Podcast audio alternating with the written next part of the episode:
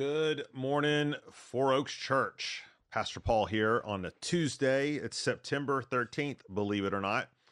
Glad that you've joined us for Romans Rewind. This is where we take some 10, 15, 20 minutes every weekday morning to track with our sermon series through the book of Romans, picking up different ideas, pieces, concepts, um, theologies, and exploring them in more depth than we could in a Sunday sermon.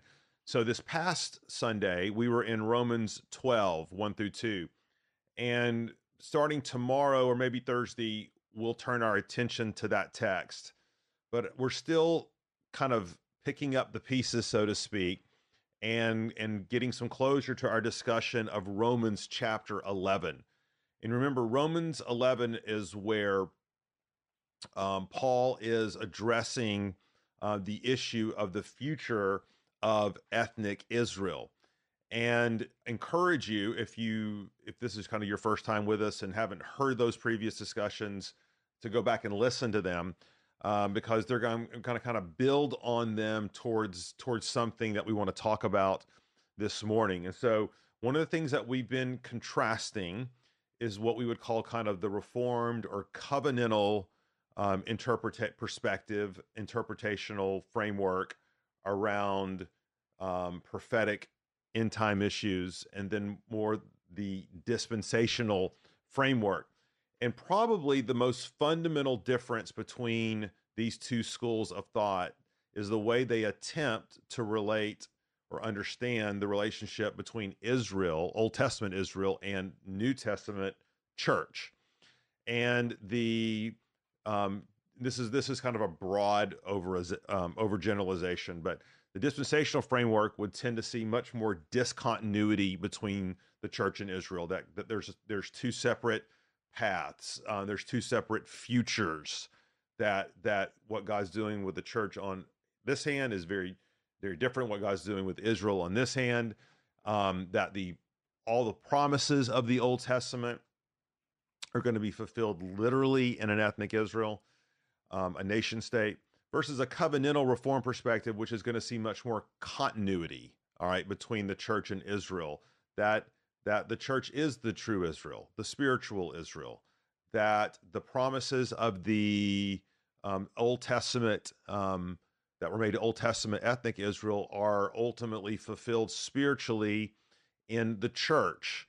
And and so we've just been talking about their approach to these two things. Well, let me go back again to, to Romans 11 28. And I want to ask a controversial question because this is, I think, is sort of at the bottom of the pile, so to speak. It's it's really the question that presses itself forward. And it comes it comes out in a variety of ways, but this is, I think, in essence what it is. Pastor Paul, is Israel still God's chosen people? Okay, I think that's that's the question that lies or lurks at the bottom of so much of these discussions and it drives our interpretive grids and frameworks a little bit. So let me read again um, Romans 11 28. And this, I think, encapsulates the issue. As regards the gospel, they, meaning ethnic Jews, are enemies for your sake. But as regards election, they are beloved for the sake of their forefathers. So they are simultaneously beloved and enemies. okay. Uh, enemies of God, yet not forgotten of God. So, how do we answer this question? Well, I think it's such a complex question on some levels. Let me, let me put it that way. It's it's a difficult question, as John Piper would say, to answer in a soundbite. It's a difficult question to give a yes or no answer to. Is Israel still God's chosen people? Because it all depends on what you mean by that. Let me explain first what I why I think we can on one hand say that yes, Israel is still God, they're still God's chosen people. Look back at verse 28. As regards election or salvation, they are beloved for the sake of their forefathers. For the gifts and the calling of God are irrevocable. So I think what Paul is referring to here certainly is the Abrahamic covenant. Okay. The Abrahamic covenant is foundational to all of the covenants of redemption or the covenant of grace. in that it is it, it, it's the beginning of that process where God calls out by his sheer grace Abraham and promises to him that through his line, through his seed, um, he will, his seed will inherit the earth, will bless the nations. In accordance with that, a number of promises were given to Abraham um, uh, and to corporate Israel about the land and about the temple and about the Messiah and such. So, on one hand, I do think we can say that God Israel still is God's chosen people chosen people if by that what we mean is that God still has a plan for ethnic Israel. That's the whole point of Romans 9 through 11 and I think our answer over and over is unequivocally yes. God does have a plan for ethnic Israel. God um, is not done with his people, covenant people from the Old Testament, that he is going to save. Not only is he saving a remnant of Jews in every generation, but he, in fact, is going to save a massive influx of Jews in mass um, at the end of the ages. And so, in that sense, if what we mean by the fact is Israel still God's chosen people, if what we mean by that, that God has not forgotten his people, the Old Testament Jews, because of his covenant with Abraham, absolutely, Israel is still God's chosen people. He's not forgotten them. The calling and the gifts of God are irrevocable. So, because of that covenant God made with Abraham, he still has a plan for ethnic Jews, which will which will take the form of faith in Christ incorporated into the church.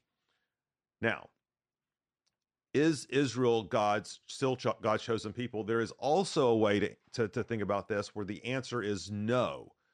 Because a lot of times, what people mean by is Israel still God's chosen people is that they are looking for a literal fulfillment of everything that was promised to Israel in the Old Testament as having a literal fulfillment in the future in ethnic Israel.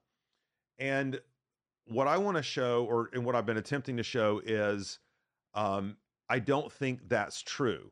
Um, on one hand, remember all the covenant promises that were made to Israel, okay, in the Old Testament were contingent upon covenantal faithfulness, okay? The land, the possession, um, the land particularly. And whenever Israel was disobedient, God would remove them from the land and send them into exile. And so, one of the things that John Piper has said about this, and I completely agree, is that there is no covenantal blessing for the for ethnic Israel apart from Jesus. Okay, only only those who have faith in Christ are promised covenantal blessing. The other other side of this is the way that the scripture writers in the New Testament uh, apply and interpret Old Testament passages. All right. And let me give you one example. Turn in your Bibles to Joel. That is in your Old Testament. Joel is one of the minor prophets. And here in Joel chapter 2, um, God has been talking about the restoration of Israel at the end of the day the day of the Lord, when is when God will return and restore the fortunes of Israel. And as he's writing this, okay, or giving Joel the words to write and to proclaim, um, this is clearly targeted towards ethnic Israel. Okay, so look at look at chapter two, verse eighteen in Joel. Then the Lord became jealous for his land and had pity on his people. The Lord answered and said to his people, Behold, I am sending to you grain, wine, and oil, and you will be satisfied. And I will no more make you a reproach among the nations. I will remove the northerner far from you and drive him into a parched and desolate land, his vanguard into the eastern sea, and his rearguard into the western sea.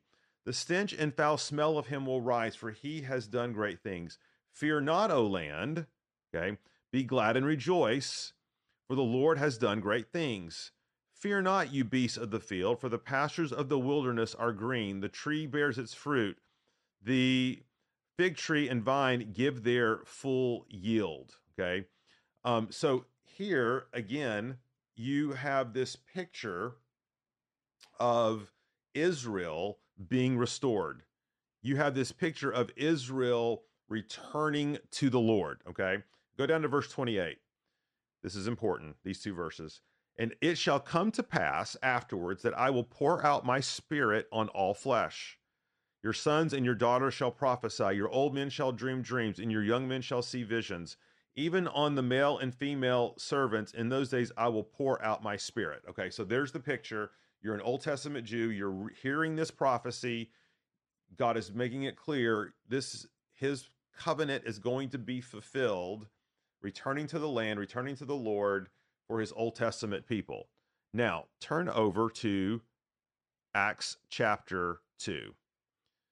Peter is preaching at Pentecost, okay? And he is going to quote his passage that he's preaching on is aim is uh, Joel chapter 2. And so I want you to to read what um, Peter says and the way that he applies Joel chapter 2. Um, but Peter, verse 14, Acts 2, standing with the eleven, lifted up his voice and addressed them Men of Judea and all who dwell in Jerusalem, let this be known to you and give ear to my words. For these people are not drunk as you suppose, since it is only the third hour of the day. But this is what was uttered through the prophet Joel. And in the last days it shall be, God declares, that I will pour out my flesh, spirit on all flesh, and your sons and your daughters shall prophesy, and your young men shall see visions, and your old men shall dream dreams even on my male and female servants. In those days I will pour out my spirit, and they shall prophesy, and I will show wonders in the heaven above, and signs on the earth below blood and fire and vapor of smoke. The sun shall be turned to darkness, and the moon to blood before the day of the Lord comes, the great and magnificent day. And it shall come to pass that everyone who calls upon the name of the Lord shall be saved. All right, so there he quotes the same passage we just read in Joel. Now listen to how he applies it. Men of Israel, hear these words. Jesus of Nazareth, a man attested to you by God with mighty works and wonders and signs that God did through him in your midst, as you yourself know, this Jesus, delivered up according to the definite plan and foreknowledge of God, you crucified and killed by the hands of lawless men. Okay, what's Peter doing here? He's saying Joel 2 is being fulfilled right now with the coming of Christ. That that Joel 2 was actually pointing to the the restoration of the people of God that that that all who call upon the name of the Lord will be saved. Israel would have thought about this purely in ethnic terms in a nation state. Peter says, "No, no, no. You're you're dreaming too small. This is for the nations. This is for the Gentiles and the Jews, everyone who calls upon the name of the Lord." In other words, Peter says, Joel 2, which was written to ethnic Jews, is fulfilled in the church.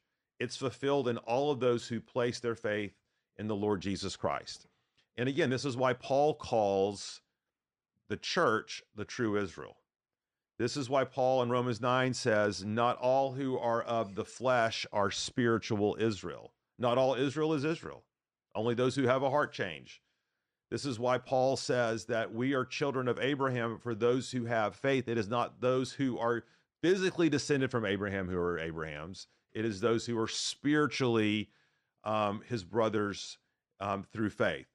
So, to say all that to say, okay, back to the original question: Is Israel still God's chosen people? Yes, if we if we mean by that, God still has a plan for ethnic Jews to bring them into the church, into the true people of God. Absolutely.